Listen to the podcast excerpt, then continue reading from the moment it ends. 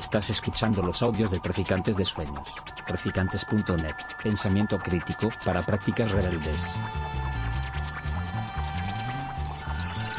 Traficantes de Sueños. Traficantes de sueños.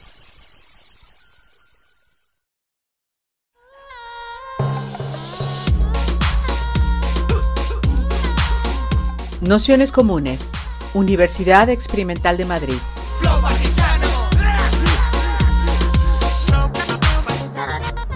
Toda la información en nuestro canal de Telegram Nociones Comunes o en nuestra web traficantes.net barra formación.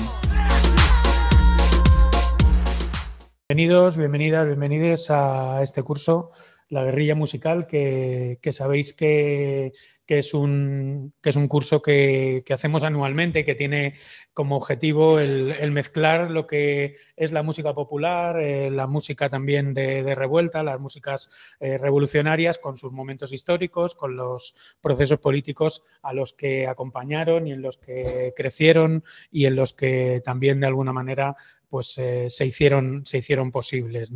Como sabéis por el programa que os hemos eh, pasado que os hemos eh, enviado a, todas las personas inscritas. Eh, bueno, pues la idea de, este año es seleccionar, como hemos hecho otros años, pues algunos de esos momentos, algunas de esas líneas históricas y también pues formas y expresiones musicales que evidentemente no son todo lo que nos gustaría meter. De hecho, unos años y otros pues se van complementando. Tenéis los audios de, de años, de años anteriores y bueno, pues con la intención de que poco a poco vayamos completando pues una especie de archivo con todas estas sesiones que, vamos, eh, que vamos haciendo.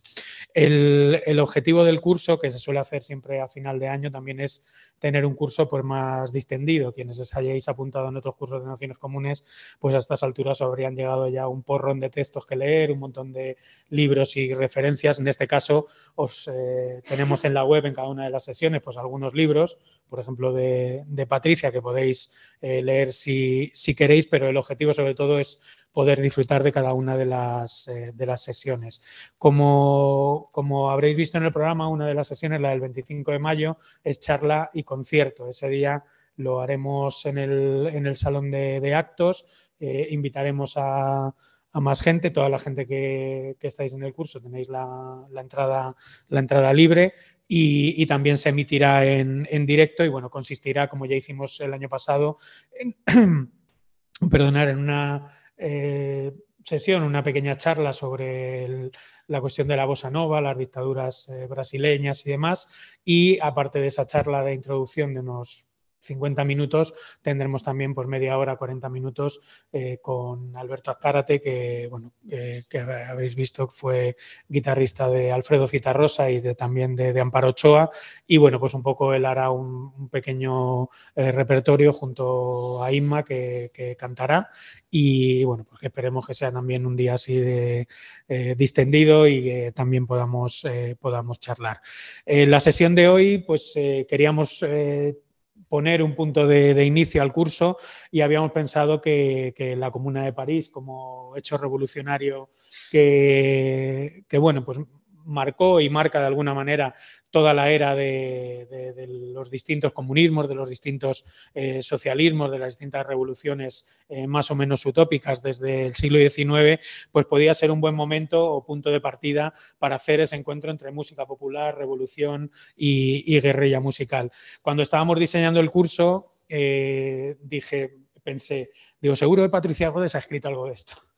y lo metí en, Google y efectivamente había un, texto que, Patricia había escrito en el diario eh, donde hablaba de estas eh, tiempo de las cerezas y de, y de las barricadas y, nada, pues acto seguido la, escribí. Sabéis que Patricia, eh, bueno, aparte de que se ha venido desde Castellón para estar con, con todas, con todos, con todos, es periodista musical y bueno, pues una de las personas que con mayor intensidad precisamente ha iba a decir investigado, pero sí investigado y divulgado también y vivido en muchos casos esos, esos elementos, ¿no? Entonces, bueno, pues nos parecía la persona perfecta para iniciar el curso de hoy y bueno, con esto eh, voy a pasar ya la palabra, agradeceros a todos, a todas, a todos que estéis por aquí hoy y especialmente a Patricia que se haya venido un año más a, pasar este día por aquí por, por Madrid. Una misión. Y empezamos. Para mí es Todo una, tuyo. una misión, eh, bueno, no hace falta dar las gracias, de hecho ya lo dije el año pasado que había yo estudiado que no hay que dar las gracias para empezar.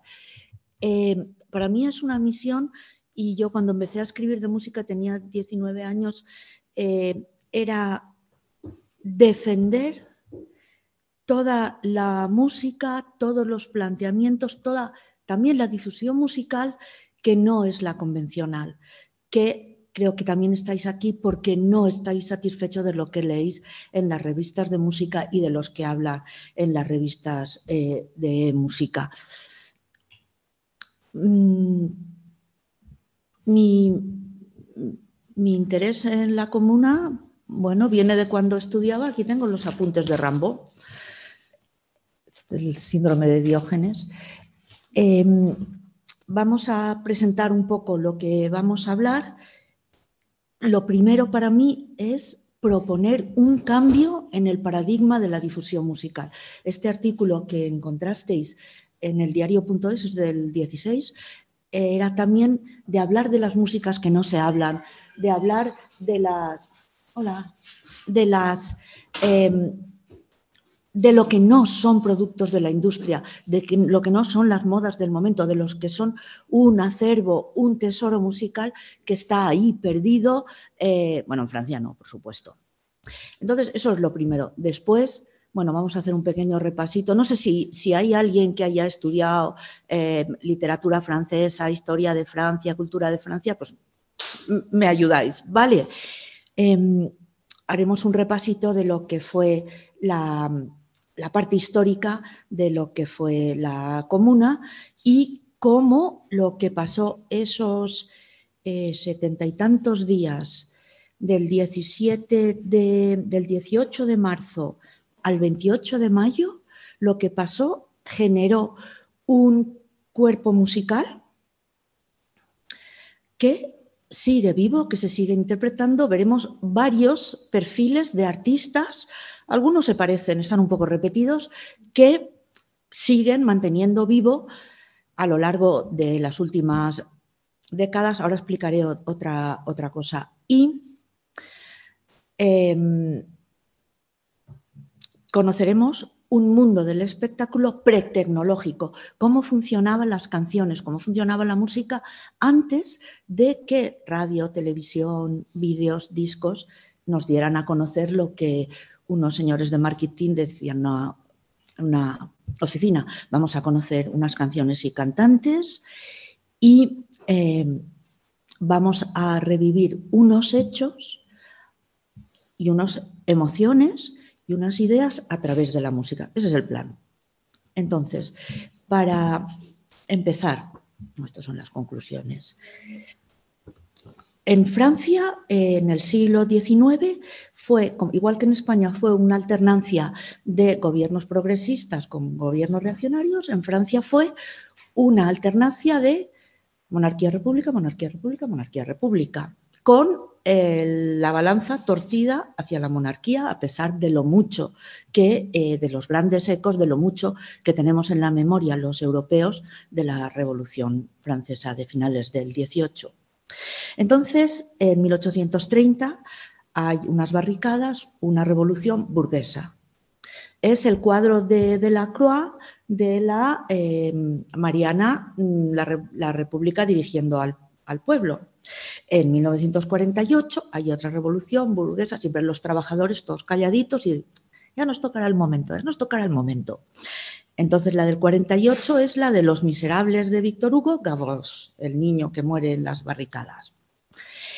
Y por fin, en 1870, estaba un eh, sobrino nieto de Napoleón, Napoleón, Napoleón Bonaparte, Napoleón III, que no se sabe por qué decide que dado que Alemania se ha reunificado y que están son una gran potencia eh, militar y que están todos los eh, cantones, condados y, regiones juntas, vamos a atacar a, Alemania y a Prusia.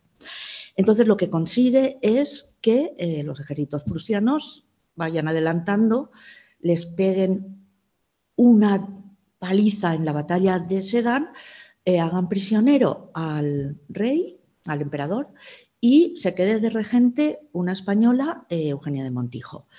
Em, París está cercado por los alemanes, por los prusianos, y no queda más remedio que firmar un armisticio. En el armisticio eh, piden los alemanes que les den todos los cañones. Ah, pero el pueblo francés dice, los cañones no los quedamos nosotros. En ese momento, eh, Francia había declarado la Tercera República, Eugenia de Montijo a la porra, y Alemania eh, había declarado el, Reich, el, primer, el segundo Reich. Y, los franceses, los parisinos dicen, no, no, no, no, no, nos quedamos con los cañones. el gobierno republicano burgués, os vais a la porra y mandamos los trabajadores y mandamos la gente de la calle. Entonces contaron con la ventaja de que muchos militares, concretamente la Guardia Nacional, estuvo del lado de los eh, revolucionarios, de los comuneros. Había habido comunas, espera, antes, eh, desde que habían firmado el amnisticio, desde que habían firmado la, el armisticio. en septiembre del 70 había habido comunas en en eh, Brest, Marsella, Lyon fue la primera, Saint-Étienne, Grenoble, Toulouse, etc. Y había habido levantamientos en Limoges, Peric, eh, Foix, El Havre, Rouen. O sea, estaba todo revuelto. ¿Por qué estaba todo revuelto? A ver, vamos a intentar, para entender estas canciones, que son muy sencillas, muy fáciles de entender, vamos a intentar conocer, pensar, ponerlos en el lugar de cómo era una ciudad con 2.000 años como París, con 2.000 años como Londres, eh, Madrid al ser más joven, pero bueno, todos hemos leído eh, Misericordia. La, la miseria, la pobreza, la suciedad que había en esas grandes ciudades y lo mal que vivía eh, el ciudadano. Lo raro era que no se levantasen. Entonces, en, el 18 de marzo, dicen, allá vamos, y lo que ocurrió en las dos, en el 30 y en el 48, lo que ocurrió es que fue un caos, no estaba organizado, las barricadas estaban mal construidas, eh, el sistema de defensa no estaba bien hecho. Aquí, como había militares, las barricadas se ven los dibujos, ya hay fotos y hay muchas fotos de, 1900, de 1848, hay fotos, pero aquí ya era muy fácil. En fin, son, luego veremos algunas de las fotos. Como en algunas canciones lo veremos, se forma una federación de comunas y también una federación de la Guardia Nacional. ¿eh? Hay una declaración del pueblo francés y cambian la bandera tricolor por la bandera roja. Vamos a tener estas, son cuatro semanas, ¿no? O cinco, Cinco, pero una es el concierto. Vamos a hablar de distintos movimientos revolucionarios en la música popular. Yo cuando escribí este artículo al 16 había pasado relativamente poco del 15M y lo que siempre estaba comentando es por qué en el 15M no había surgido una música de, eh, propia de esa revuelta callejera. Si nos vamos a la historia reciente, la lucha de los negros por los derechos civiles, da el soul, da el free jazz, da el funk.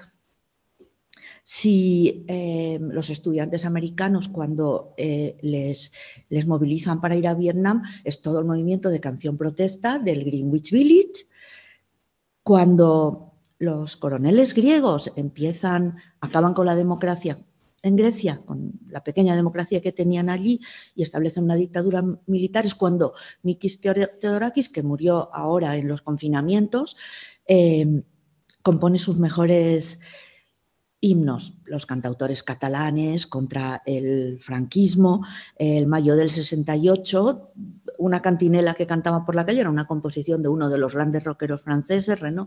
No hablemos de, Chile y de Latinoamérica porque tenemos una sesión, no hablemos del punk porque tenemos otra sesión.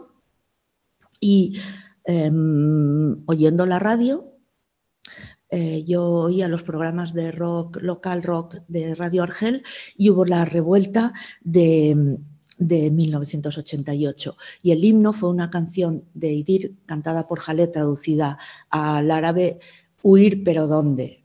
Estamos mal en Argelia, pero ¿cómo nos van a recibir en París? Entonces, corridos de la revolución, las canciones de la guerra civil, alto ahí. Las canciones de la guerra civil no son canciones compuestas por, eh, por los soldados ni para las batallas, son como las de la comuna, en gran parte, canciones que ya existían, que las utilizan para comunicar las consignas del momento. ¿eh? Pasa a la siguiente diapositiva y hemos hablado de los cantautores eh, singers yankees contra la guerra de Vietnam. Uno de mis favoritos es Philox y en este libro, esta recopilación de sus mejores canciones, un disco de esos, disco libro de lujo muy bonito, sale esta frase que no sé si la he traducido. Está en inglés. ¿Cómo es posible que un joven inteligente se creyera que con una canción podría cambiar el mundo? Dejamos la duda ahí, cada uno que piense personalmente si una canción, un libro o una película o una conversación cosas cotidianas le ha hecho cambiar sus ideas, sus sentimientos y sus pensamientos. Yo no estoy nada de acuerdo eso, de hecho. ¿eh? Em, vale, vamos a ver cómo era en 1871 el mundo del espectáculo. El mundo del espectáculo, el de la música, funcionaba con partituras. Lo cual, ¿qué quiere decir? Que había muchísima gente aprendiendo a leer solfeo. Eh, también puede querer decir, esto se me ha ocurrido a mí, que los compositores simplificaban sus creaciones para que pudieran circular y cualquier chaval que estudiaba, cualquier eh, señor, señorita en los salones, tocase las canciones con, pues eso, en la primera posición con 10 dedos. Eh, la otra cuestión es que el baile, el, canto eh, y la creación pertenecían a lo cotidiano. No necesitábamos que una multinacional pagara no sé cuántos millones para que se grabara un disco. No necesitábamos que se unieran todas las multinacionales, las tres que hay, para que una chica de ahí, de no sé qué sitio de Barcelona, la lanzaran eh, y le dieran los Grammys la gente cantaba, la gente tocaba. Yo, mi madre, que era muy, muy, muy mayor, tendría 100 años ahora, cuando estudiaba violín, el profesor les decía, si venís el sábado os, compondré un balsecito. El balsecito, a lo mejor en, la caja, en la carpeta de la música de mi madre, que yo he guardado, a lo mejor está ahí, a lo mejor se olvidaron. El sábado siguiente hacía un tango y el otro hacía una polca. Eh, era mucho más cotidiano, no teníamos que esperar a unos prescriptores, no teníamos que oír la radio, no teníamos que suscribirnos a, ningún, a ninguna Spotify ni a, nada de esto. Estaba dentro de, la, de la vida cotidiana. Estamos hablando de la música popular. La música culta necesitaba unos estudios, lo que ahora llamamos clásico, necesitaba eh, unos maestros, un presupuesto pero estas canciones fáciles, populares del cabaret, de las fiestas, de las verbenas, pues no necesitaban nada, te ponías a cantar y si cantabas mal, alto ahí, ojo, si cantabas mal, no. En los teatros y en los cabarets no había micros, cantaban a pelo, con lo cual necesitaban dos cosas. Uno, em, tener voz, tener emisión de voz, aunque no llegara a subir notas agudas o a bajar, por lo menos tenían que proyectar la voz. Y para proyectar la voz y no quedarte mudo a mitad del espectáculo, los espectáculos eran mucho más cortos, con varias partes, con, un telonero, un subtelonero, un, eh, no sé si eh, habéis visto lo de la ópera flamenca, ¿Por qué salió lo de la ópera flamenca y lo de los cuadros flamencos? Porque los flamencos no tienen técnica. Eh, cuando tú preguntas a Merced o a alguno de los cantantes qué va a hacer en el teatro real, dice reservarme. Es decir, no vamos a ver el mismo José Merced que veríamos en una peña cantando 40 minutos para los de debajo del paraguas. Eh, vamos a ver a un Merced que se está reservando, que está guardándose la voz. Entonces, em, buena voz y una pequeña formación técnica para conseguir llevar para adelante, sobre todo la cabeza de cartel, eh, ese pequeño espectáculo, esa parte de un espectáculo más complicado. mientras la gente se divertía con todo esto, bueno, eh, cabarets, hay unos como los chocos de los vascos, unas sociedades, que lo tengo apuntado por aquí y que ya... Mm, em, cuando salga diré el nombre, unas sociedades casi siempre masculinas para comer, beber, con un cantante o pianista que animaba.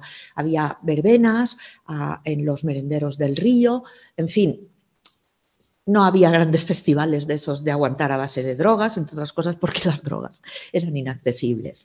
Vale, vamos a escuchar la primera canción. Eh, pone ahí el título porque sí. he puesto porque así es la chuleta que tenemos. Entonces, la escuchamos primero. Cortamos media canción. ¿eh? Como os hemos pasado los, los clips, bueno, la canción se llama El tiempo de las cerezas. He hecho una, no he hecho unas traducciones, he hecho unas traducciones, bueno, yo soy lo que soy es traductora de francés, no periodista, unas traducciones automáticas que nos van a dejar a todos en la calle, y lo que he hecho ha sido corregir, eh, por ejemplo, la inteligencia artificial cada vez que sale fusilar, pone disparar. O sea, censura, lo suaviza todo, ¿eh? Y lo único que ha hecho es construir sujeto, verbo y predicado para que la idea de la canción quede clara y haya traducido como haya traducido, pues solo con una leída sepamos de qué habla. El tiempo de las cerezas es una canción de un par de años antes y es una canción romántica. Qué bonito cuando salen las cerezas, cómo nos queremos, hay un infantilismo, jugamos con las cerecitas a ponernoslas dependientes, em, los pajaritos, todo esto. La cantante es Juliette Greco, es la musa del Pon la foto, que es que mi foto favorita de toda la vida. Em, la musa del existencialismo era una no era ni actriz ni cantante, estaba involucrada en todo el ambientazo. Estos poetas y filósofos que se pasaban la vida en bares y cabarets, ¿cómo pudieron escribir una obra de tanto peso? Ella rondaba por las cavas, por los cafés y decidió ser cantante y, actriz. Eh, salía sin maquillar, salía vestida de hombre, mira los zapatos, mira el abrigo y sin embargo, fue la primera, si lo habéis visto, que se operó la nariz, está completamente recortada en todas sus fotos. El vídeo que hemos visto de ella muy mayor, eh, la voz le falla, pero el expresionismo existencialista. El existencialismo es la, la primera, quizá después de la Segunda Guerra Mundial, si no la primera, el gran momento, movimiento de pensamiento en el que, en el que, tú me corriges, en el que quitamos a Dios de en medio y hablamos de la existencia y del sentido de la existencia sin la magia de la religión. Es la lucha por la dignidad personal y coincide con todos los movimientos pacifistas de después, cuando la gente se entera de los horrores de la de la Segunda Guerra Mundial. Por cierto, el pianista es su marido, Gerard Joannest, uno de los grandísimos músicos del siglo XX, el compositor de las melodías de Jacques Brel. Em, ¿Cómo llega una canción romántica a convertirse en el emblema, en la consigna y en el himno de las barricadas? Pero es que em, en 1914, que son 40 años después, el tiempo de las cerezas se convierte en el himno, la consigna, el emblema de eh, los soldados de franceses en la Primera Guerra Mundial. Es un poco, supongo yo, recordar los tiempos felices en lo que teníamos que hacer era escuchar a los mirlos y, a los, y al ruiseñor, comer cerecitas, querernos, besarnos y todas estas cosas. O también cuando llega al final de la comuna, llegan los fusilamientos, las cerezas rojas se convierten en las gotas de sangre, en una metáfora muy evidente de las gotas de sangre de todos los asesinatos sin, juicio, de toda esa venganza sangrienta. El, letrista es, es eh, Jean-Baptiste Clement, lo veremos muchísimas veces, pasa que he buscado la foto, Em, pues es el autor de todas estas canciones y era em, en el siglo XIX, los que sepáis de la historia de los movimientos eh, obreros, es cuando, a ver, el obrero vivía para sobrevivir, no sabía leer, le metían toda la religión, no sabía quién era él, todos los socialismos utópicos, los em, socialismos ya em, del marxismo más, científico y todo esto, lo que ayudan es a que se forme la conciencia de, oye, oye, aquí hemos vivido no solo para trabajar para el amo, ojo, aquí eh, está claro que hay una desigualdad y una injusticia social. Y esta toma de conciencia tiene una, una muestra que es la poesía obrera. Son muchas de estas letras son eh, de estos poetas que trabajaban en forjas, en carpinteros. El eh, Jean-Baptiste Clement era, eh, trabajaba en una tapicería, en un taller de tapicería y después fue carpintero. Escribía en periódicos, era socialista y defendió la última barricada en, la calle, se llama Rue de la Fontaine-Roi, y en París está la plaquita, esta fue la última barricada. Entonces, el último día apareció una chica que, enfermera, bueno, ambulancia, entonces era un carro, la ambulancia, y ayudando a recoger las, a los heridos. Eh, le dijeron, vete, vete, que eres una cría, que no puedes estar aquí, que nos van a matar a todos. Ella se quedó y bueno, pues en la partitura escrito al final pone dedicado a Luis, que pues fue muy valiente ese último día. El autor de la música era Antoine Renaud, pasa para que veamos, ya ves, ya más artista, ¿no? Con el pelo largo, con la chalina, era, eh, trabajaba en una forja y triunfó como tenor operístico, había cantado en la calle eh, y llegó a ser director de teatro y de compañías de ópera, o sea, uno de esos casos de Rack to Riches, de pobre a rico. La otra canción se llama La canalla. Eh, no se usa mucho en español. En catalán, canalla significa chiquillos, un grupo de chiquillos, sea en la calle Armando Bulla, sea en, un cumpleaños, la canalla. Y en español no se usa, pero es la muchedumbre, la plebe, la gente de la calle. Entonces he puesto en la traducción la canalla hago esta explicación porque no es que sea peyorativo, es simplemente una masa de gente sin organizar. Vamos a escucharla. Lo mismo, minuto y medio.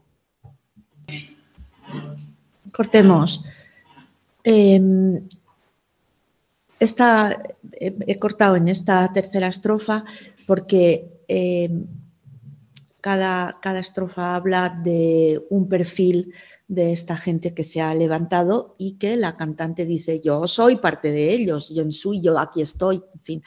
Eh, no sé cómo lo he traducido para que se, entienda de que la persona que canta se considera parte de esa muchedumbre revuelta. Pero es que lo que más me gusta es que la tercera estrofa es el artista, es el bohemio que sin tener nada para cenar eh, rima, sueña un soneto eh, engañando con el corazón al estómago.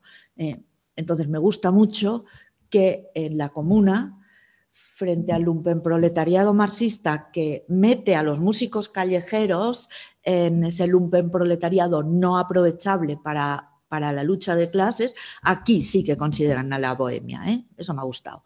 Bien, em, Francesca Solville es... Em, es, eh, bueno, el apellido y el nombre Francesca es hija de una italiana, una luchadora contra el, fascismo italiano y eh, a mí esto me encanta y me emociona. Había estudiado canto lírico, eh, creo que sigue viva, Francesca, su, su, carrera es en los años 70. y eligió, pudiendo cantar en los teatros de ópera, el cabaret, para cantar todas estas canciones, las canciones revolucionarias, las canciones de la gente, las canciones que comunican ideas, mensajes o simplemente para divertir. Pero eh, ella sobre todo se especializó en canciones contestatarias de distintas épocas, lo cual significó, a pesar de Francia, lo que mucho que presumen ellos, no sonaba por la radio. Esta es una canción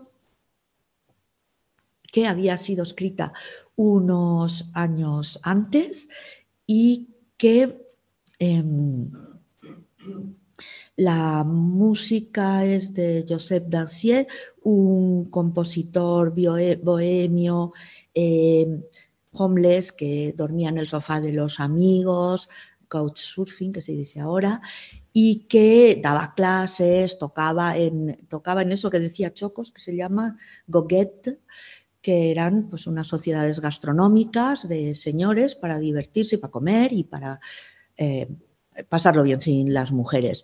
Y em, la letra es de Luis Pasa, porque he puesto las fotos. Este es el letrista, no, este es el músico, el Josep Darcier, y este es el, Louis Alexis eh, Bouvier, también muy pobre, se disfrazaba, em, ocultaba sus trajes rotos debajo de una opalanda, un abrigo eh, grande. Escribía libretos de ópera, em, em, sainetes, y tuvo mucho éxito con los folletines, con las novelas populares que salían en periódicos o en capítulos semanales. Mm, como todos estos compositores y artistas no tienen discos grabados, es difícil que los escuchemos. ¿eh? Vale. Eh, siguiente canción. Em, Es el movimiento del 18 de marzo. Paso por encima y tengo seleccionadas dos canciones para comentar un poquito con más detalle la letra. Hola.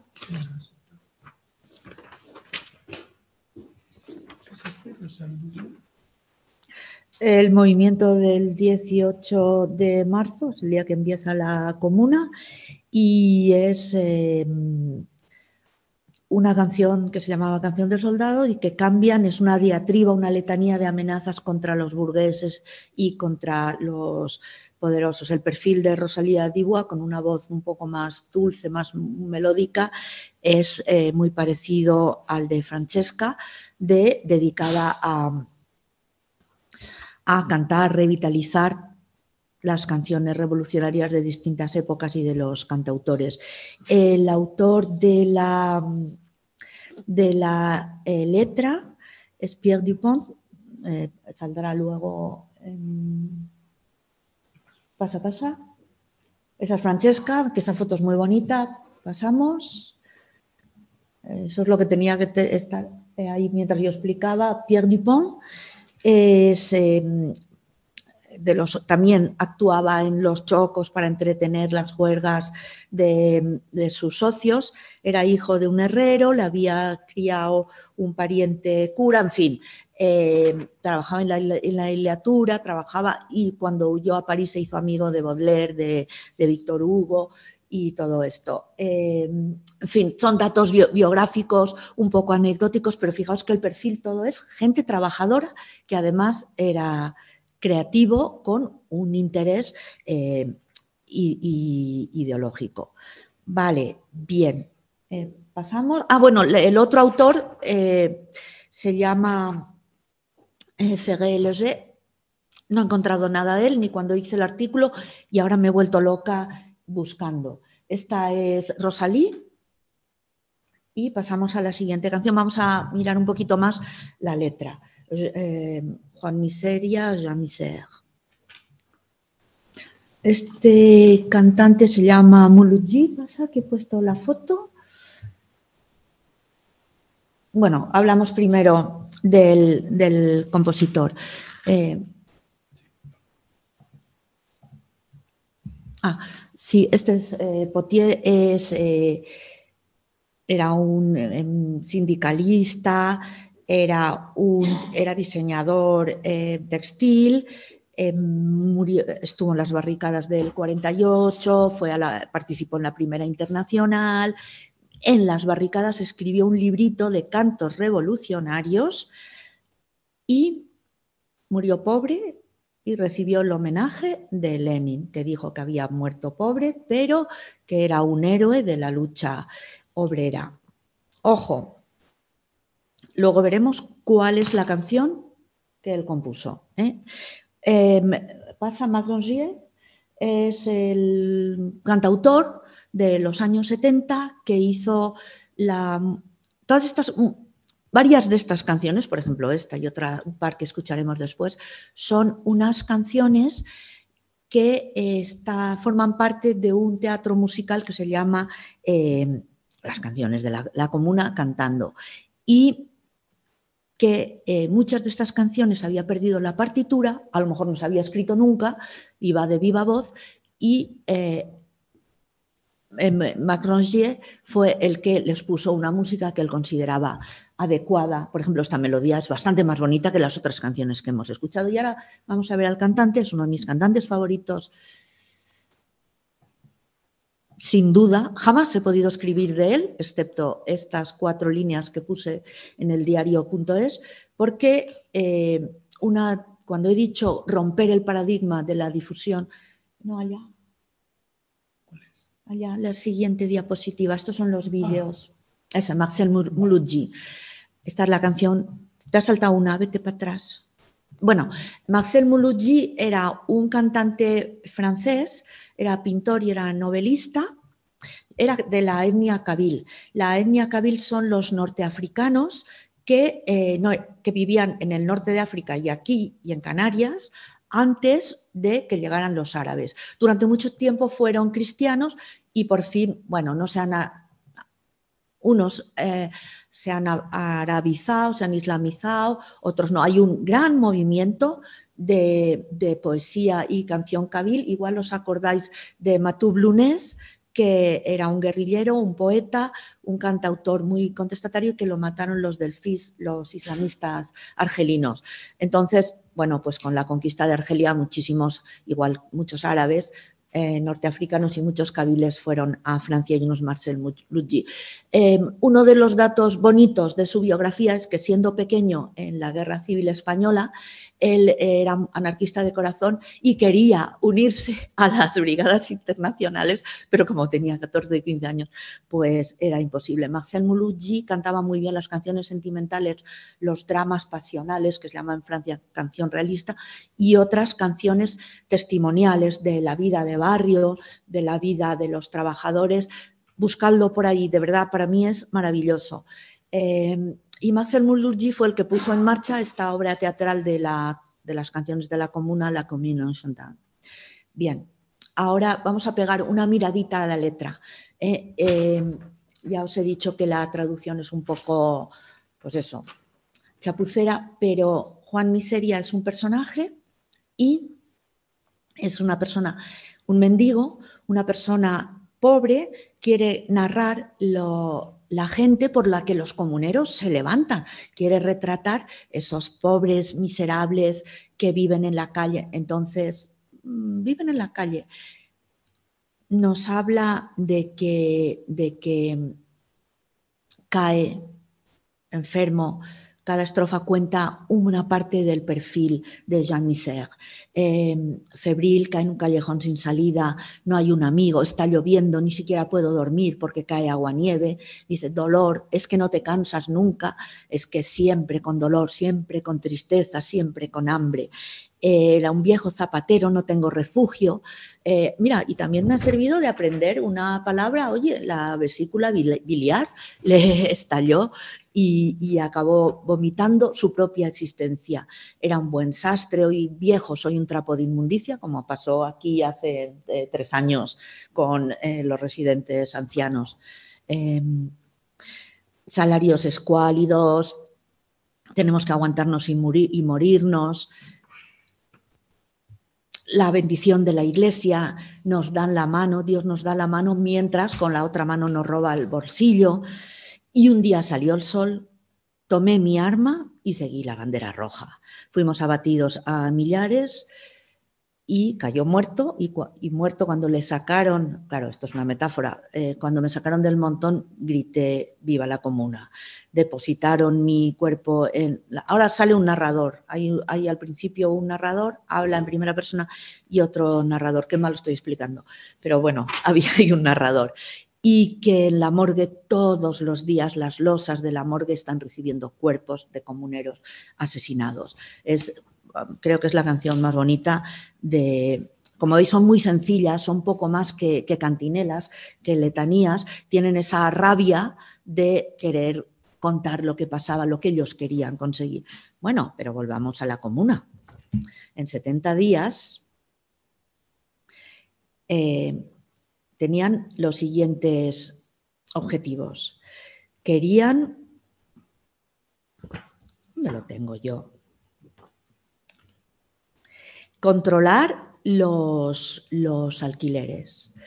Hicieron un decreto de control de los alquileres, hicieron un decreto de separación de eh, la Iglesia y el Estado, hicieron la enseñanza gratuita y laica, hicieron eh, una cámara sindical para unir a todos los obreros, regularon el trabajo nocturno. Em, y habían organizado un concierto benéfico para las víctimas de la guerra franco-prusiana que no se pudo celebrar porque entraron el gobierno de la República y los mataron a todos. Ojo, una de estas cosas, la escuela, la escuela gratuita, eh, estamos hablando del 71, diez años después, uno de los ministros del gobierno de la Tercera República, de los que entraron en París a finales de mayo para ahogar la comuna era Jules Ferry, que fue el que promulgó la loi Jules Ferry, son varias leyes eh, que en Francia están muy orgullosos, la escuela laica, obligatoria y gratuita. ¿Eh? Esto en Francia siempre lo están diciendo. Por cierto, ¿quién fue el que hizo la primera? La diferencia entre Francia y España, con todos los defectos que tienen todos los pueblos y todos los méritos que tenemos todos los pueblos, es que en España, ¿quién sabe quién promulgó la primera ley de educación? Lo vemos los madrileños casi todos los días.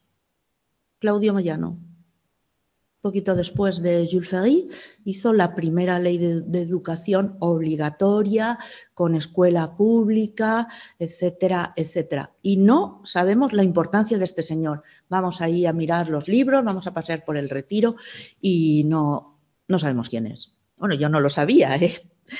Eh, vale. Otra canción, va, sí. A ver, este es eh, Al Paredón el capitán se llama el capitán al paredón, entre comillas, el capitán dice al paredón. Entonces es eh, un capitán muy vulgar, borracho, con la boca abierta, comiendo, que es el que decide al, paredón, al paredón. Son varios perfiles de las personas que condenan, empezando con uno que dice, soy de los vuestros, yo era vicario en tal parroquia. Eh, la viuda de un héroe, un soplón que denuncia a, las hijas a las mujeres y a los hijos de los comunistas. Em, uno que, una, mujer, una ambulanciera que dice, yo he salvado a los soldados y a los federados de la comuna. Em, y uno que dice, va preguntando, ¿qué has hecho tú? Y dice, yo estoy muerto. Un soldado borracho mató a mi padre y mi crimen es haber llorado. Y al final termina con una cantinela infantil como... Mm, un insulto, sucia carroña, manda rápidamente que me agujere en la piel porque yo he hecho lo mismo muchas veces con mi fusil. Y termina la luna, uno, dos, a las dos, viva la comuna. Eh, es una de las letras más impresionantes que yo he leído en, toda mi vida. El cantante es eh, Armand Mestral, es un cantante de lírico. ¿eh? Actor, eh, compositor, pero con técnica de cantante lírico se dedicó al cabaret. Eh, era muy popular y en la resistencia eh, estuvo jugando un doble juego, filtrando los mensajes de, los colaboracionistas para, los, para la resistencia.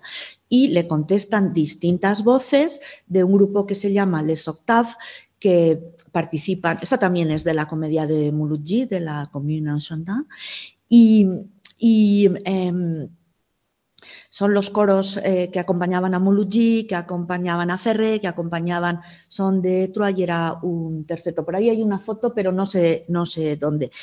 Y luego tengo que comentaros, pero lo he perdido, Clement, eh, Jean-Baptiste Clement es 5, 3, 4. Esos, estos son los octavos, los que hacen los distintos personajes. Pasa para adelante y quería que hablásemos de, de que es aquí. Es el autor de la música de la Internacional. Antes os he dicho Potier, que era el autor de una canción que ya comentaríamos y que había escrito su libro de cantos revolucionarios. Eh, después de la comuna, eh, él lo encontró y por un encargo le dijeron, pon música a uno de estos poemas y era la internacional, que independientemente de lo que pensemos ideológicamente, realmente es una melodía preciosísima, ¿eh? porque los himnos suelen ser esa cosa militante y este, a pesar de las versiones más guerreras, es una melodía muy, muy bonita. Y eh, si me perdonáis que busque la biografía del compositor de Clement. Eh, ah, sí, era, claro, ya hemos hablado de él. Clement pasa ahí la foto, hemos hablado antes, era el que era tapicero y que dedicó el, tiempo de las cerezas a la chica que venía con la ambulancia a recoger a los heridos. Vale, muy bien. Em, ¿Cómo andamos de tiempo? ¿Qué queréis que pongamos? ¿Ponemos una canción sesentera? ¿Ponemos a un grupo punk o comentamos la de Rambo? Yo no sé si me atrevo a comentar la de Rambo. Sí.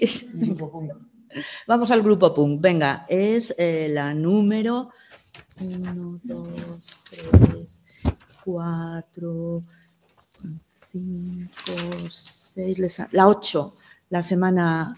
Por cierto, perdonadme. ¿Es esta? Es esa. Mm, cuando en España se oía música pop francés, siempre se comentaba que, ¿sabéis por qué no se oye pop francés? Una persona muy importante de la difusión musical, era eh, medio francés, daba clase en la escuela de idiomas de francés y, quería trabajar en la radio. Cuando consiguió trabajar en la radio, decidió que ya no se eh, iba a escuchar música francesa y y fue cortando, cortando, cortando porque no podía soportarlo de nos lo hizo pagar a todos, pero bueno, podemos entender que su vocación estaba frustrada y que ser profesor no era su voluntad. No digo quién es porque es muy amigo mío. Eh, eh, perdonadme porque el traductor automático me ha traducido sangrante como sangrante. Sangrante es una herida, la semana es sangrienta, porque matan a todos y es sangriento, la misma raíz, pero el significado es completamente diferente y no me he dado cuenta y no lo he corregido es una versión de un grupo alternativo de Nancy que cuando en España hasta el setenta y tantos se oía pop francés, todo eso de la música yeye, etcétera, siempre decían en Francia hay cantautores, en Francia hay pop, pero en Francia no hay rock. Eh, con el punk en el 77-78 hubo por fin grupos punk que fueron evolucionando, los más famosos, Mano Negra, y estos, eh, los amigos, eh, les amita fam vienen directamente de Mano Negra, tienen esa mezcla de, de Valse Muset, de klezmer, de, música balcánica, eh, de gamberrada. Entonces estos son acústicos, o sea, tenían dos guitarras y eh, tocaban por las calles y tocaban ese instrumento que es una tina, yo creo que es de Nueva Orleans, pero claro, Nueva Orleans llegaría de Europa. Una tina de metal con un palo y una cuerda. Y entonces tocan un par de notas eh, pulsando la cuerda más alta o más baja y hacen un acompañamiento de bajo muy, muy sencillo. Estos ya bueno, llaman rock musette, ¿sabéis? El vals musette es una música de verbena de Francia, es un vals con acordeón eh, a toda velocidad. Y rock musette punk sin amplificar y con tendencia etílicamente anarquista. Pues esos eran. Los autores de la canción ya los hemos visto antes. Em, eh, Pierre Dupont y Jean-Baptiste Clement ya los hemos visto antes. ¿Pasa a Pierre Dupont? Antes.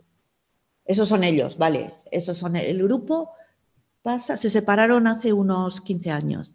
Uno de los eh, que compuso las otras canciones que hemos escuchado y el autor de, del tiempo de las cerezas. Vale, ¿vamos con la de Jean Ferrat o con la de Baudelaire? Venga, vamos a para oír una cosa diferente, porque todas las que hemos oído, varias han sido de la comedia del teatro musical y toda la última, la penúltima en realidad. Vamos a oír la, la música que ha puesto el compositor inglés Michael Nyman a... Eso no tiene nada que ver está la cara de Utelemper. Esa es la de Jean. ¿La siguiente? La siguiente, la siguiente. Esta. Entonces, con la cantante eh, de cabaret eh, existencialista alemán Utelemper, eh, vamos a oír esta musicalización de un poema de Rambo. He dicho Baudelaire, Rambo. Es la única pieza de música culta aunque sea culta contemporánea, que hemos escuchado, bueno, Michael Nyman es autor de, bandas sonoras, a mí particularmente, pues como me gusta la ciencia ficción de Gataka, em, y eh, en realidad ella no está cantando la melodía, la melodía, la, ella es como, como un contrapunto, un canon todo el rato, y si pensábamos que la música más reciente iba a ser más suave que las más antiguas, esto es duro de oír, la voz de ella es eh, muy adecuada para el poema de Rambo. No se sabe si Rambo estuvo o no involucrado en la comuna y realmente no importa, porque él tiene cartas en las que eh, de, de estos meses, mientras yo te estoy escribiendo, están matando gente ahí en esos últimos días de la comuna. Es uno de los que más trabajó, ah, no trabajó nada, eh, todo lo suyo era como un escupitajo, como un, un vómito, eh, de los que más representó con la poesía la unión entre la creación poética y la, revuelta, la, contestación. Es el poeta que se salta las eh, normas de la rima, del verso, de la poesía, el que se salta las reglas de gramática, el que construye los versos acumulando frases, palabras, se inventa palabras, etc. En este poema es el que él escribe cuando se entera que el gobierno de la Tercera República vuelve a París, estaban refugiados en Versalles, vuelve a París, él refleja París como una mujer, un tópico de la poesía, eh, y pasa de tratarla como bella a tratarla como prostituta, que es como piensa que este gobierno va a tratarla. Hay una acumulación de palabras de vomitar, de palabras feas, em, de malos olores, de cosas. Es todo lo que quiere hacer es comunicar esas sensaciones, más que esas, esas sensaciones que él tenía. ¿eh?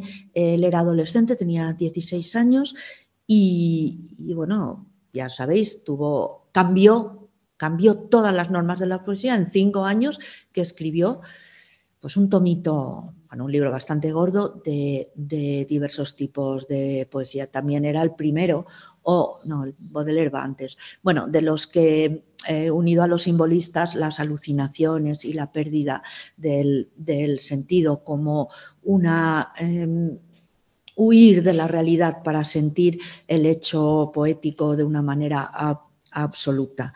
Eh, em, está mm, describiendo rabia, asco, odio. Eh, entonces yo creo que la canción sí que es tan cruda a pesar de ser un compositor culto, es tan cruda que creo que sí que es una buena manera de poner el final a, esta selección. Y si queréis comentar algo o si queréis ponemos otra canción. Muy bien, pues muchas gracias, eh, Patricia. Y, y, nada, pues ahora lo estaba poniendo aquí por el chat, que cualquier cosa que, queráis eh, preguntar, que eh, podamos profundizar en lo que sea, pues es el, es el, momento. Para hablar desde aquí, desde la sala, os tengo que dejar el micro para que os escuchen en casa y así se, se grabe, se grabe también. Así que nada, comenzamos.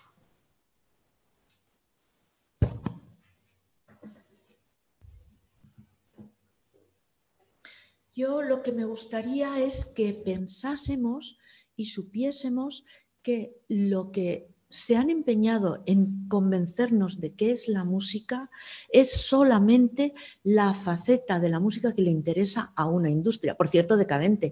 El sábado que viene es el día de las tiendas de discos. Decidme, debe ser el día de Amazon, ¿no? Donde se pueden comprar discos.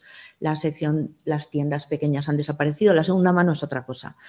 Eh, las tiendas pequeñas han desaparecido, las tiendas especializadas en Madrid, tiendas de jazz, de heavy, cada vez más pequeñas desaparecen, las secciones de discos de la FNAC y del corte inglés están reducidas al mínimo, o sea, va a ser el día de la de Amazon.es, ¿no? Amazon.com. Un segundito que, te, paso el micro y ya. Perdón, ah, hay que darle en algo, ¿no? perdón, que yo, como ando mucho por las calles así, mm, últimamente que he pensado que hay bastante, bueno, bastantes, hay varios. Varias tiendas pequeñas que, que tienen vinilos y que tienen vinilos de antiguos. y sí, los de la negra. Lo que pasa que luego ahora mismo no podría decir dónde porque se, Disco Revolt cerraron, tiene solamente el servicio por, estaba en lavapiés, tiene solamente el servicio por correo y bueno, si le llamas pues vas a su, en otros barrios también, almacén y lo compras. atención, hay que buscar pero hay que buscar, son muy pequeñas, en otras ciudades más pequeñas no existen y eh, lo que yo creo que me gustaría que pensásemos que existe otra manera de hacer música que posiblemente daría más dinero a... Fijaos que cuando el confinamiento se hizo, se hizo una eh, manifestación de los técnicos y de los trabajadores de la música eh, pasaron por delante del Teatro Real y yo no la apoyé. No la apoyé porque todos esos tienen contratos, todos esos tienen seguridad social, todos esos cobrarán, eh, serán más o menos irregulares sus, sus ingresos, pero todos esos son una pirámide invertida que explota a una sola persona que es el músico, que cada vez cobra menos, que se le paga con vanidad. La culpa es de ellos, ¿eh? que no protestan. Hay varios sindicatos intentando movilizarlo. Oye, cuando yo mando cualquier comunicado de los sindicatos, mira la comuna, cómo ahí los mataron a todos. ¿eh? Estos es que yo yo no quiero ser político, que el sindicato no es político, que es laboral. Yo me conformo con crear. Pues ala, ahí, y, y las salas, las salas se venden como, como los que apoyan a la música, los festivales. No es verdad, estáis explotando al, artista, estáis explotando al músico.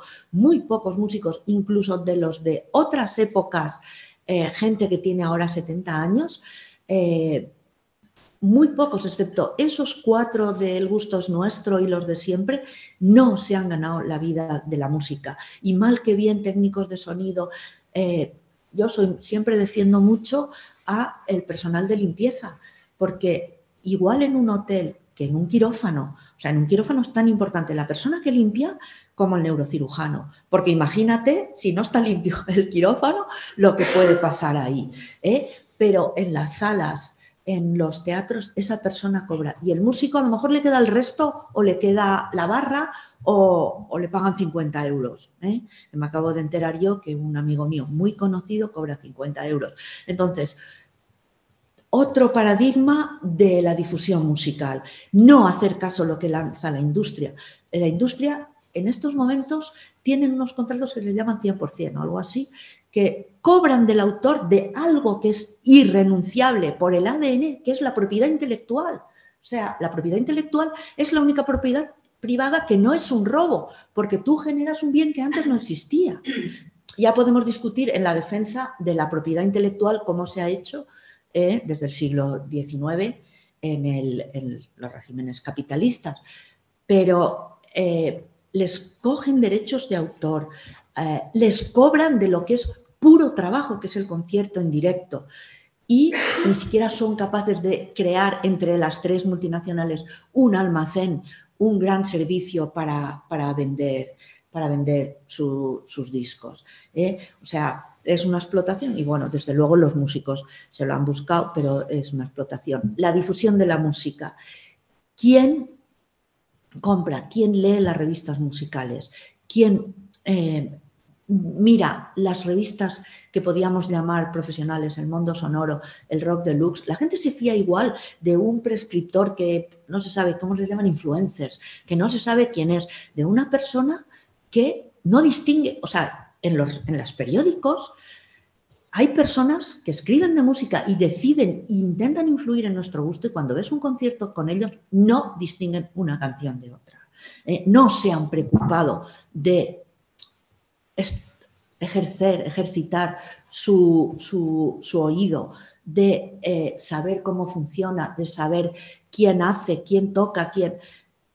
Mm, mm, la eh, polémica el otro día en mi entorno de Facebook era sobre la gente reaccionaria que dice que el reggaetón no es música y que eso ha pasado siempre con el rock, con los Beatles. Perdona, pero no. Cualquier persona que sepa de música sabía que los Beatles eran canción popular muy buena. Cualquier persona que sabía de música y que le gustaba sabía que Aretha Franklin era una cantante monstruosa. Cualquier persona que sabía de música sabía que Pink Floyd era un grupazo y que estaban haciendo una música de rock. Eh, con un, a mí no me gusta, ¿eh? pero con un nivel más, más acercándose al oculto. Es simplemente la gente reaccionaria la que, la que critica eso. Y eh, espero que no me oiga, pero la persona que había escrito ese artículo me comenta que me había preguntado en uno de sus artículos si merece una encuesta si un artista muy popular que actuaba en Madrid merecía la pena que él lo cubriese en su periódico frente a un grupo cool y chic. Yo, por supuesto, le dije que era cantante popular, entre otras cosas porque cantaba mejor y porque antes que nada era latino y yo siempre he defendido la música latina. Ojo, me gusta el reggaetón, pero no lo defiendo, porque no es latino, es panameño y puertorriqueño.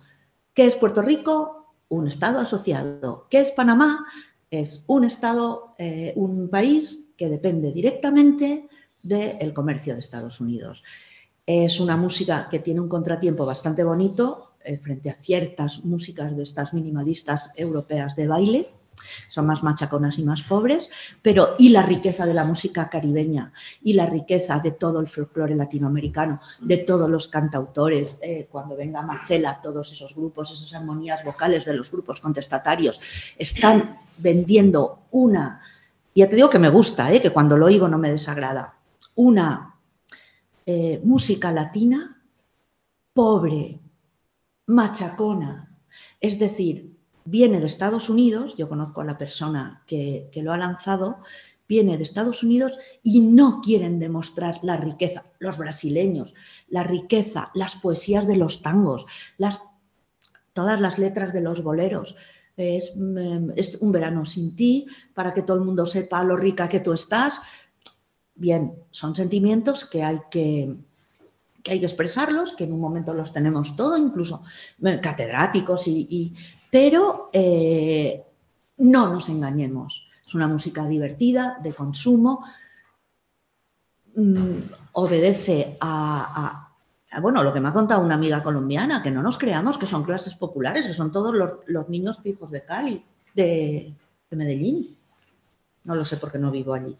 Eh, entonces, la industria del disco está tan acabada que el producto que lanza es algo tan minimal, tan visceral, tan sencillo como el reggaetón. Ojo, sencillo, visceral, etcétera, no son cosas malas. ¿eh?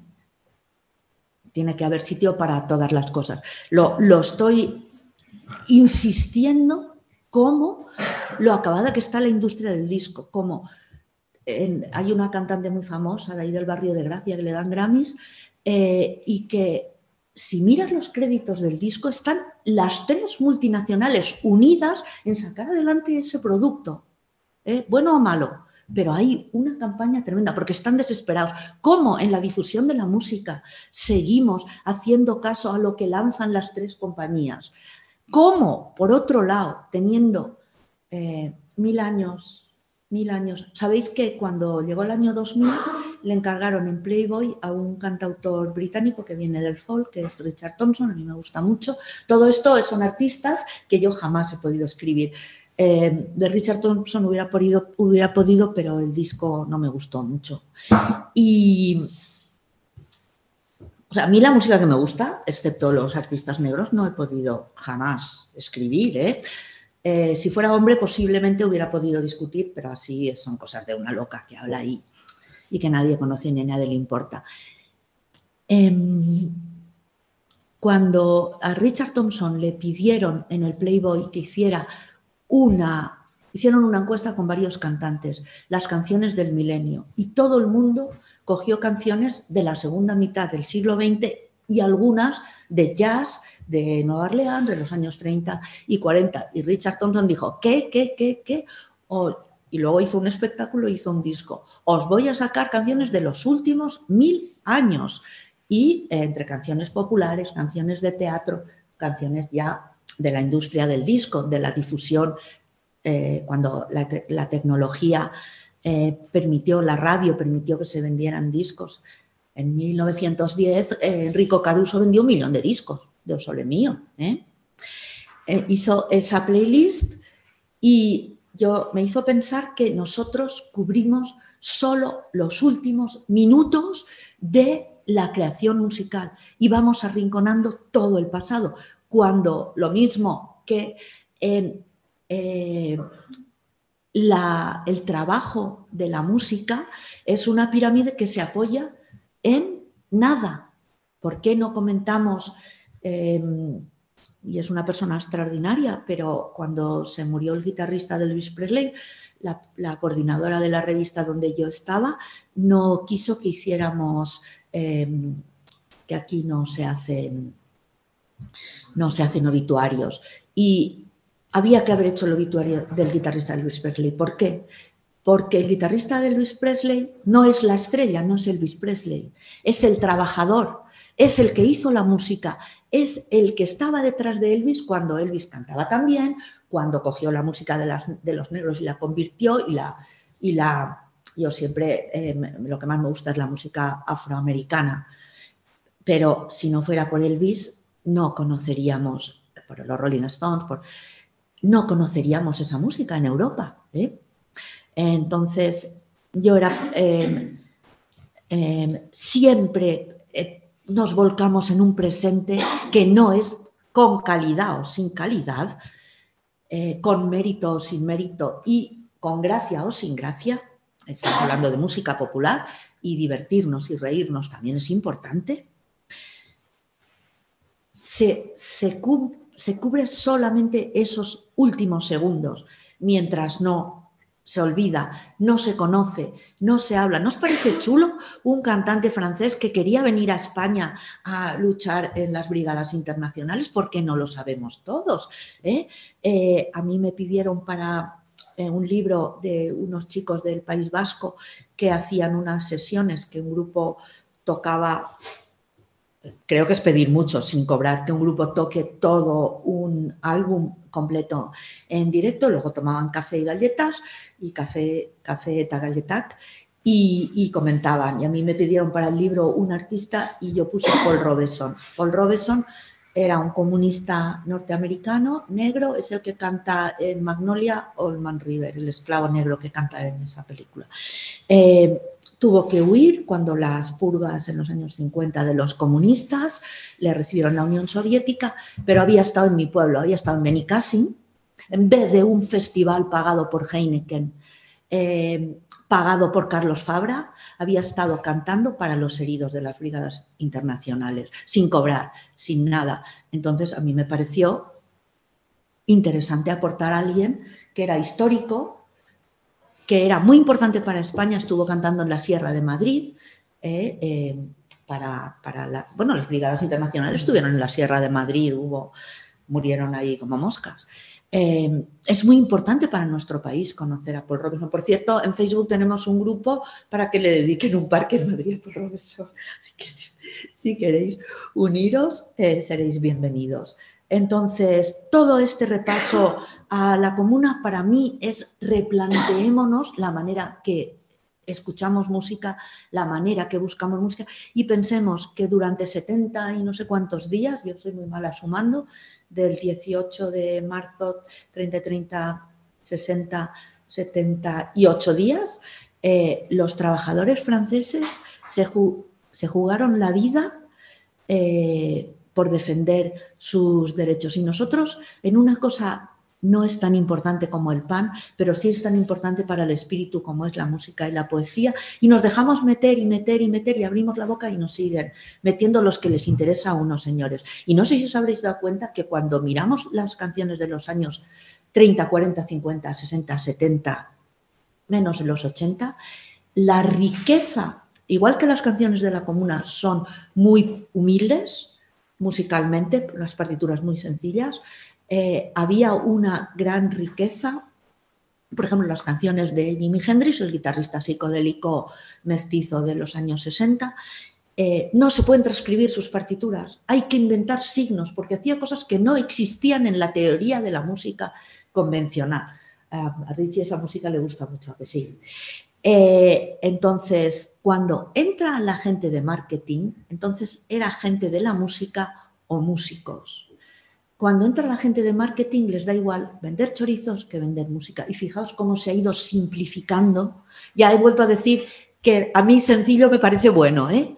pero una industria tiene que ofrecer un abanico de más complicado para un momento. Fijaos, la música brasileña, ¿cómo es? Partitura en mano. Eso es una frase de Rafael que decía que en Japón le hacían las críticas partitura en mano para ver si era capaz de seguir lo que, lo que el compositor había escrito.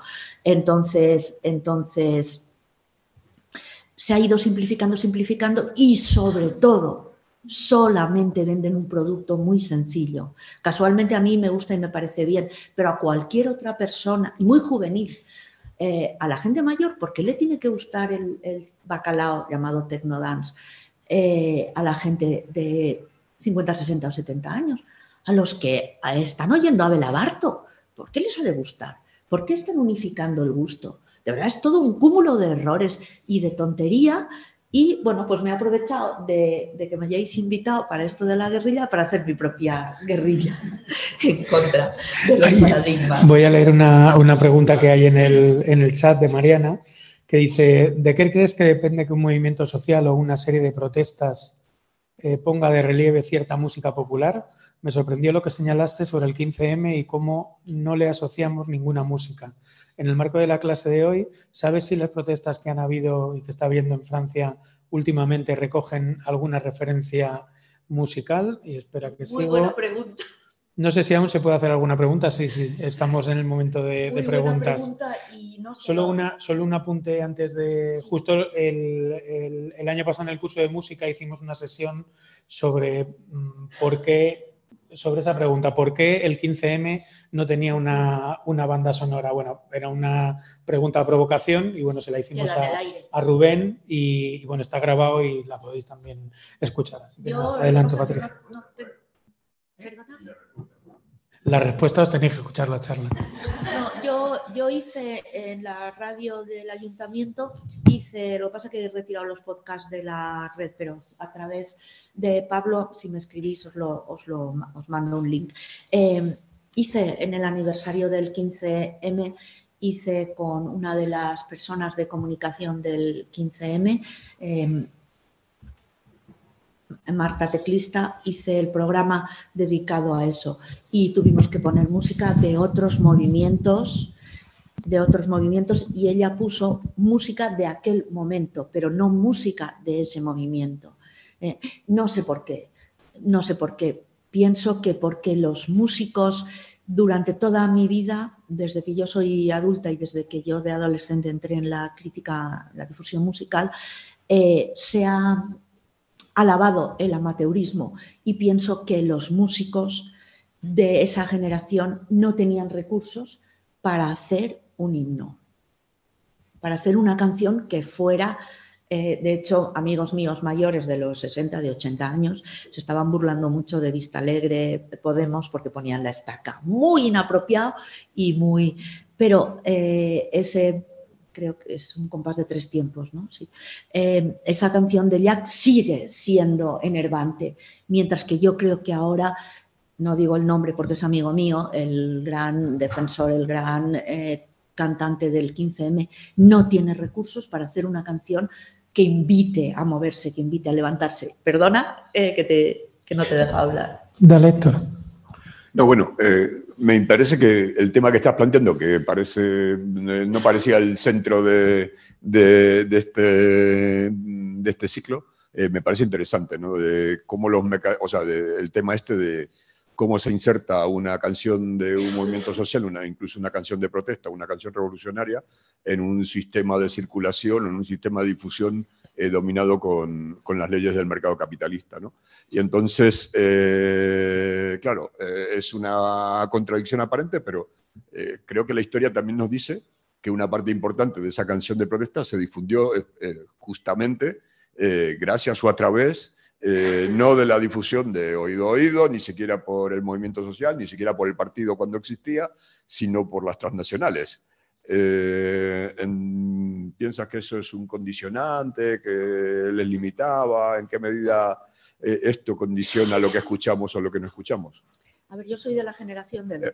eso uno. Y lo segundo, el, tema, de, el tema este del 15M, que es tengo que confesar que es una de las razones por las que estoy yo también aquí, eh, porque sí me preocupa y me la he preguntado muchas veces, eh, pero no del 15M, sino de muchos movimientos de reivindicación y de, eh, y de autoorganización incluso en los últimos tiempos. Y entonces, parte de la cuestión es que los que conocemos de antes tenían un tiempo de maduración más largo que permitía que hubiera creatividad y que se generaran dinámicas por las que salían eh, por las que se creaba música. Y Al no haber una industria, se llegaba a difundir en la memoria colectiva. Se llegaba a difundir eh, primero de forma partisana y después, cuando veían que habían hecho otra de negocio, pues también, pues incluso por Philips o por quien fuera. ¿no? Y, y eh, estaba viva la música popular de otra manera, porque cogían la canción y para nosotros, los que hemos crecido con tele, radio, discos, cassettes, CDs y MP3, la canción, estamos convencidos de que la música es un hecho intocable, una forma, mientras que los comuneros o los soldados de la, de la guerra civil española, la canción era una cosa viva, le cambiamos la letra, hablamos del frente de Gandesa, hablamos de las barricadas, etcétera que es lo que tú estabas diciendo, estaba más vivo. Mientras que aquí, como estamos vendidos a unos intereses de la industria, la industria cada tres, semanas tiene que lanzar un producto para eh, movilizar nuestros, nuestros bolsillos. ¿eh? Entonces, para mí la explicación del 15M, no sé lo de Francia, me ha parecido una buena pregunta porque no lo, no lo he mirado. Eh, creo que no, porque me habría llegado. Yo leo Liberación todos los días creo que es por el amateurismo de, esos artistas, de que no tienen grandes recursos para, componer canciones épicas. Y lo primero que habías dicho era que eh, la música contestataria a lo largo de muchas décadas del siglo XX llegó con las multis, con las transnacionales, que, que en realidad deberíamos decir transnacionales. No hace falta que sean multis, con que haya dos ya basta. Que Bob Dylan lo Ojo, lo fichó CBS, pero CBS era una gran compañía. Columbia Broadcasting System no era transnacional, ¿eh? solo estaba en Estados Unidos. Eh, pero Bob Dylan también hacía lo mismo, coger canciones populares y cambiarles la letra de cosas. Y si nos miramos en las letras, no son tan revolucionarias, ¿eh? son, la mayor parte son introspectivas. el punk fijaos el punk que ya había técnicos de marketing. Ya los Pistols, grupo excelente, era prefabricado por una diseñadora y por el dueño de una tienda de ropa. ¿eh? Eh, que hicieran canciones buenas, oye, es una casualidad, podían haber sido infames. Pasaron por cuatro compañías, pero al final les lanzó la, la industria. ¿Por qué? Porque el capitalismo es capaz de absorber todo. Yo me acuerdo cuando el PUM llegó a España, nosotros decíamos PUM del corte inglés, porque inmediatamente después de que se empezara a hablar en las revistas, hicieron un informe semanal de, del punk y, que es ese que está en, que está, no sé si era informe semanal, pero está en Radio Televisión Española donde entrevistan a, Palmo, a Palmolive, la punky Paloma, la punky granadina. Y, inmediatamente después hubo un escaparate del corte inglés y en la planta joven del corte inglés dos maniquíes vestidos de punk con todos los rotos y con todos los impermeables y todos los imperdibles. ¿eh? ¿Sí? Entonces es una manera de absorber todo. Ponemos una guillotina ahí en, en la glorieta de Ruiz Jiménez, ¿eh? y rápidamente el corte inglés sacaría guillotinitas así para que nos la así. ¿Eh? Y en, YouTube pues, eh, habría un montón de listos con el iPhone de 2.000 euros sacando vídeos de cómo la guillotina iba cortando cabezas y todos tan frescos. ¿eh? O sea, em, por otro lado, en cierto momento debemos agradecer a que la industria apoyó a estos artistas, nos gusten o no, dejamos al lado el gusto, porque sí que es cierto, por ejemplo, en España fue muy, muy, muy famosa Joan Baez, que sí que es un artista muchísimo, con un contenido mucho más claramente comprometido, concretamente con el pacifismo, pero más comprometido que el de Dylan, que son unas eh, introspectivas, abstractas, como Rambo, con mucho odio al, al establecimiento, un poquitín de, misoginia, etcétera. Pero si no fuera por la industria del disco, no los hubiéramos conocido, si no hubiera sido por, por la radio. Entonces es una contradicción que tenemos que asumir y que quizá cuando empezó Internet y eh, nos llegaron las tarifas planas, que con una pequeña cifra, un pequeño eh, montante al mes, teníamos acceso a todo eso, pensamos que desaparecería el filtro y sin embargo el filtro es más, más duro, más infranqueable, más espeso y, más difícil de, saltar que, nunca. Yo no tengo la respuesta, desde luego. No sé lo que dijo. ¿Era Rubén? No sé lo que dijo él. Voy a escucharlo. Muy bien, más cosas. El micro no sé dónde está. Está por ahí. Sí, eh, pilla el micro, porfa, que si no, no te oyen en casa. La pregunta que habían hecho de si ahora con las revueltas en Francia había un nuevo. Ah, vale, vale. Es que creo que no, porque yo leo Liberación. y hubiera salido, hubieran entrevistado, creo que no. También muchas veces, por ejemplo, Mayor 68 fue a posteriori. Entonces, el, el, cantante que llaman de mayo del 68 es Maxime Le Forestier, que pues, son canciones antiburguesas y eso es el que heredó las canciones inéditas de Brassens, pero que, no estuvo poniendo, buscando la playa debajo de los adoquines. Richie, no me asustes. No, eh, sencilla. Lo que pasa es que me he quedado con la... ¿A, qué atribuyes tú esa falta de medios de algunos músicos para poder hacer determinadas canciones en determinados momentos históricos o no, quiero decir, ¿qué falta de medios son en realidad? Falta de recursos musicales. Sí, de recursos musicales. Es decir, em, em, desde hace, desde la movida, desde que los, no existen estos Alguero, Alejandro, estos compositores profesionales, eh, por ejemplo, cuando yo era pequeña, La chica Yeye fue la canción del verano, la tocaban todas las verbenas. Resulta que ahora La chica Yeye, que parece una broma, en las academias de jazz estudia, porque tiene una estructura, eso le veo yo, un mérito, o sea, una estructura de, acordes, una armonía jazzística eh, complicadísima, y sin embargo es una canción de verbena de risa, que es de una película, en un número de película de, casi de humor, ¿no? Por lo menos de sonrisa. Eso yo lo veo de chapo, ¿eh? utilizar tus conocimientos para hacer una gansada y al revés, hacer una gran canción como La Estaca de Jack. Por cierto, no estaba prohibida en España la Estaca, pero estaba prohibida yo que tengo sangre catalana, se llama Damunt de una tierra, encima de una tierra. Es lo mismo un niño hablando con su abuelo y le dice en el estribillo, Bailet, no seas anarquista, ve a la conquista. Y esa es la que nunca estuvo editada en España hasta posteriormente. ¿eh? En Andorra y en Francia en Perpiñán y en eso, por lo visto, había cajones del disco de Le Monde de una marca francesa de Louis Jacques con eh, Damunt una terra, eh, encima de una tierra. Eh, eso también tiene mucho mérito, hacer una canción con cuatro cosas. Yo lo que creo es que en España, en la música pop y rock, son unos lenguajes extranjeros y se entendieron de una manera muy peculiar. Em, entonces, cuando se encontró una fórmula para adaptar esa música a nuestra mentalidad, esa fórmula se ha repetido cien mil veces. Y la fórmula sería la de los hombres G. Es decir, los grupos indies que eran tan alucinados y tan extraños, realmente partitura en mano, las canciones son iguales que las de los hombres G. Quizás las letras hablen de otras cosas, pero eh, es eso mismo de parroquia, esos mismos acordes, esos mismos ritmillos. Yo siempre he apoyado mucho, con todas las contradicciones que tienen, las canciones de, Alaska y los Pegamoides.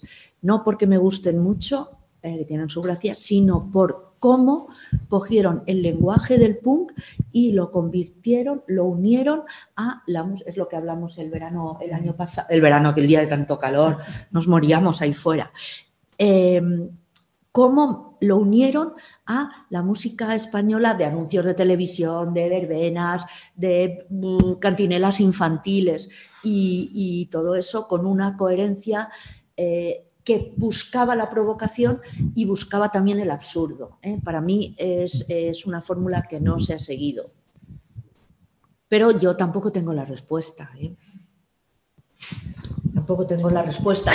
Yo pienso que igual que estos cantantes que salían a pelo a un cabaret o a una verbena sin micro y que a los tres días tenían que irse a un profesor para que les enseñara a emitir voz, si estos cantantes, nosotros los críticos, yo no, yo no, eso no lo he hecho, eh, no les hubieran alabado con la segunda maqueta, todos ellos se hubieran esforzado en conseguir unos recursos y en hacer una música más rica, que no quiere decir que eh, la música negra es muy rica, ¿no?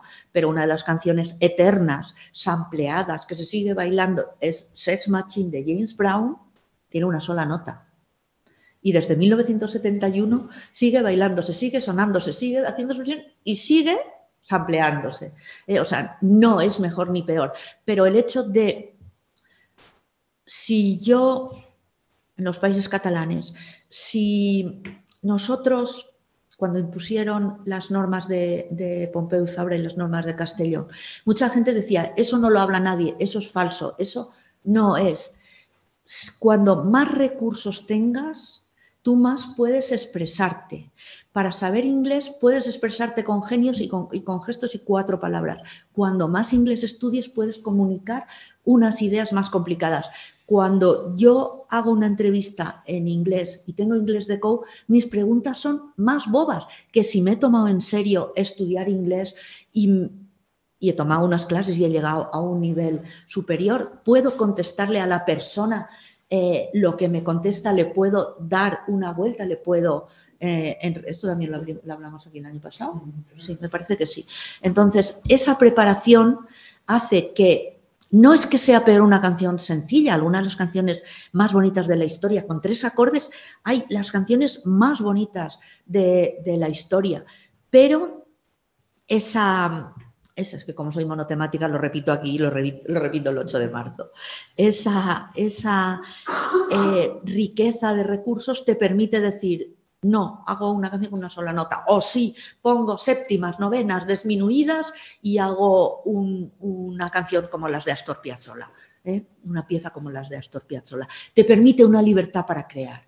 Esa es la cuestión. Si a la primera maqueta a un chico de 18 años le llenas de drogas hasta las orejas y encima le dices que es un genio, no va a tener esos recursos nunca. Y la música española es un, el pop y el rock son una pescadilla que se muerde la cola y personalmente creo que la electrónica, la firma, no es tanto de la persona que nos lo presenta como de la persona que está detrás, que no conocemos y que ha hecho las programaciones, sino más, por lo menos sí, lo mismo, tenían que estar acreditados.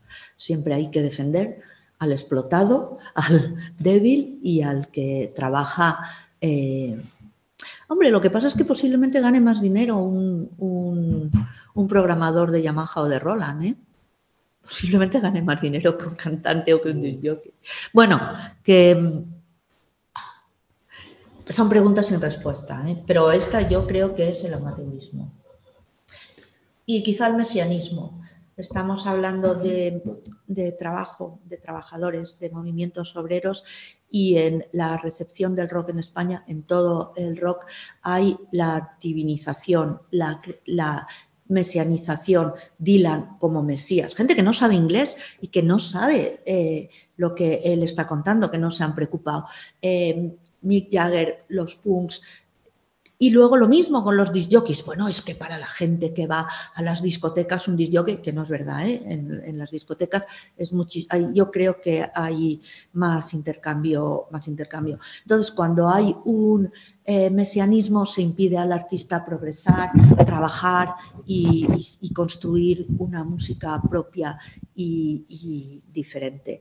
Em, el caso de Astor Piazzolla, que cogió una música popular como era el tango, aunque había varias escuelas y había habido unas orquestas que hacían arreglos y estructuras muy complicadas, Piazzolla lo llevó muchísimo más, más allá. Y ahora se, estudia en los conservatorios, pero es que hay música de, de los juegos de ordenador que es uno de los artículos que he ofrecido en todas las revistas en las que yo he escrito, no, no lo sigo, tendría que trabajarlo, pero no lo, no, me lo publican en ningún lado tú.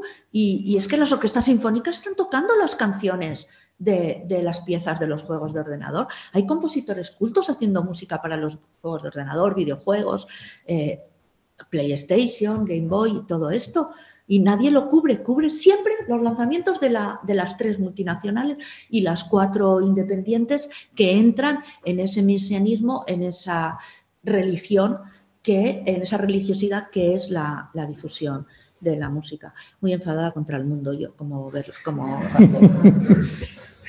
no sé alguna, alguna cuestión más.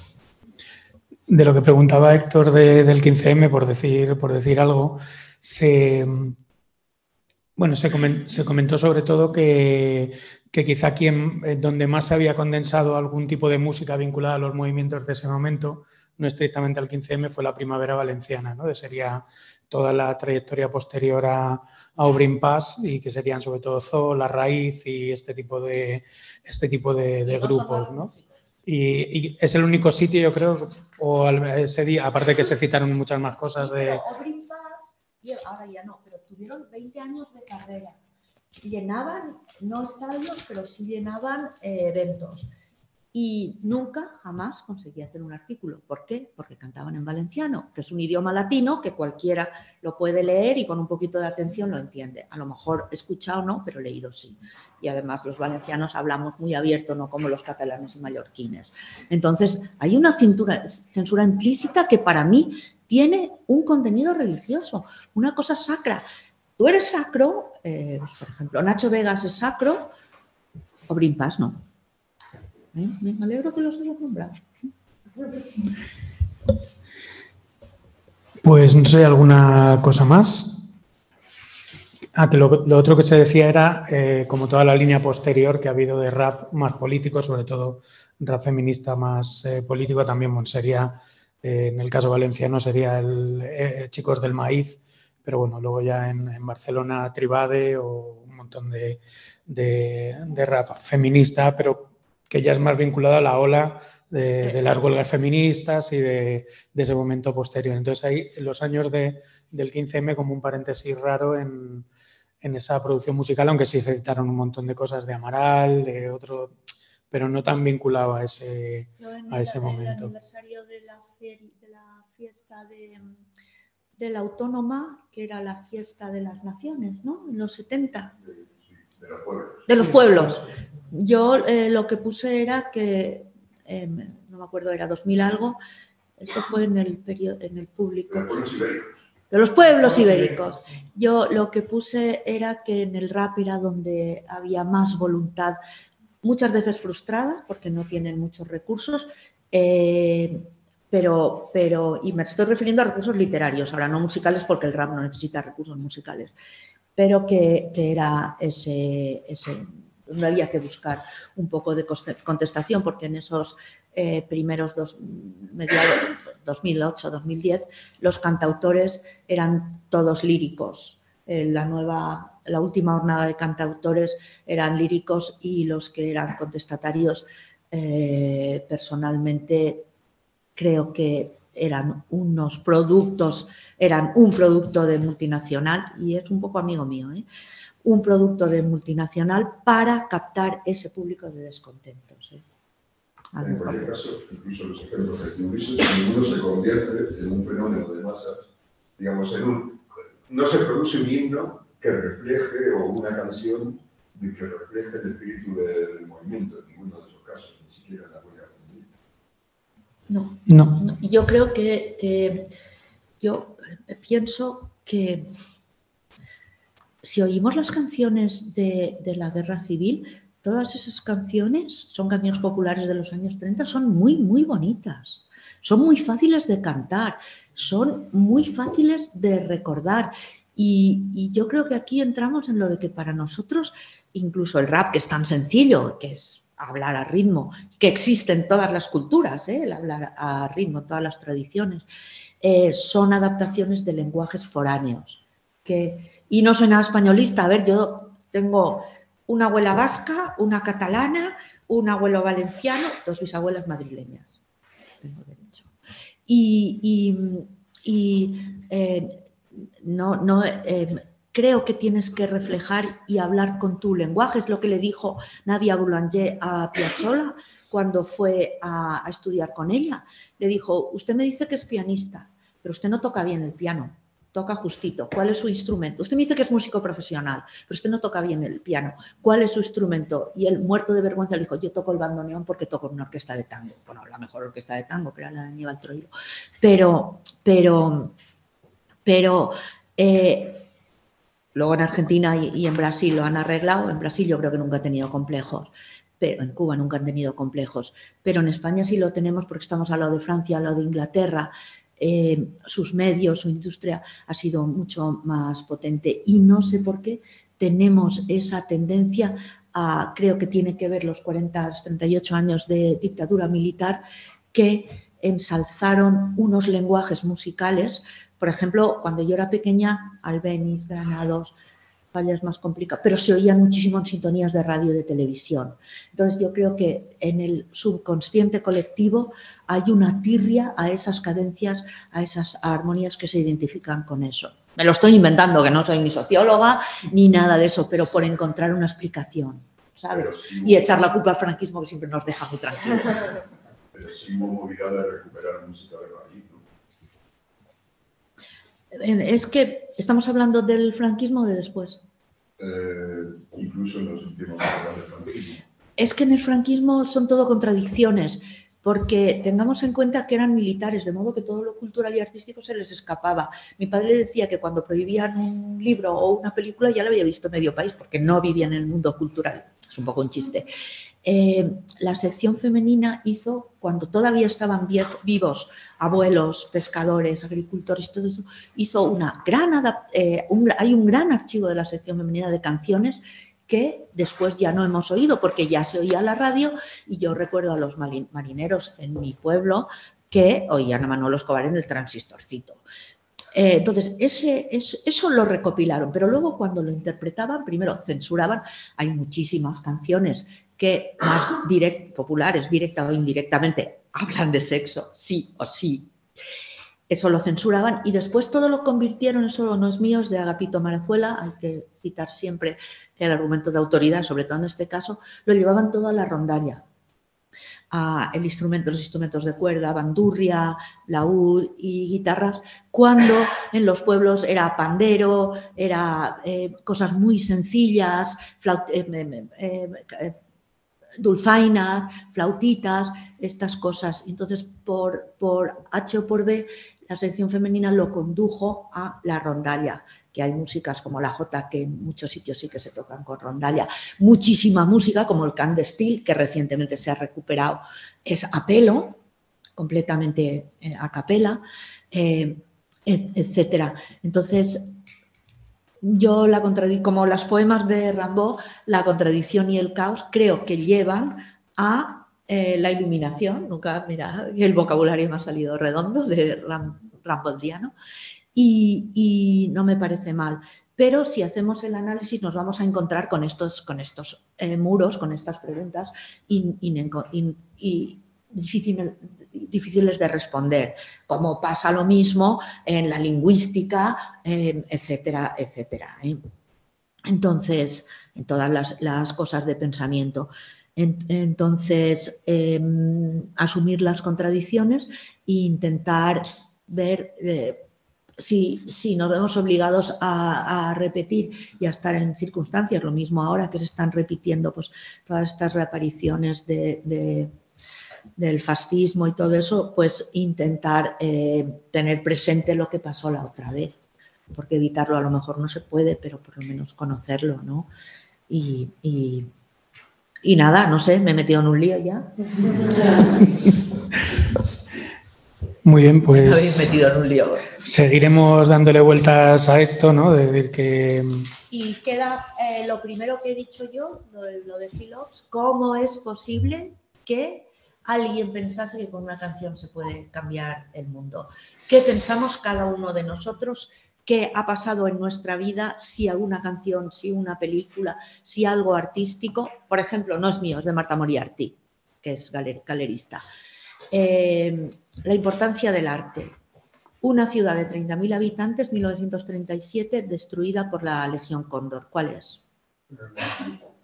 Sí, Jaén y Guernica. ¿Por qué conocemos Guernica y nos olvidamos de Jaén? Por Picasso. ¿Eh? Entonces, eh, yo a la respuesta de ese señor, ¿cómo es posible que se pensase que podía cambiar el mundo? Además, hay, semanas entre el bombardeo de una ciudad y la otra. Cambiar el mundo con una canción, yo creo que por lo menos hay un impacto del arte. A mí el arte por el arte también me gusta. ¿eh? A ver. Muy bien, pues muchísimas gracias, eh, Patricia. Y nada, pues nos vemos la, semana que viene. Eh, muy interesante.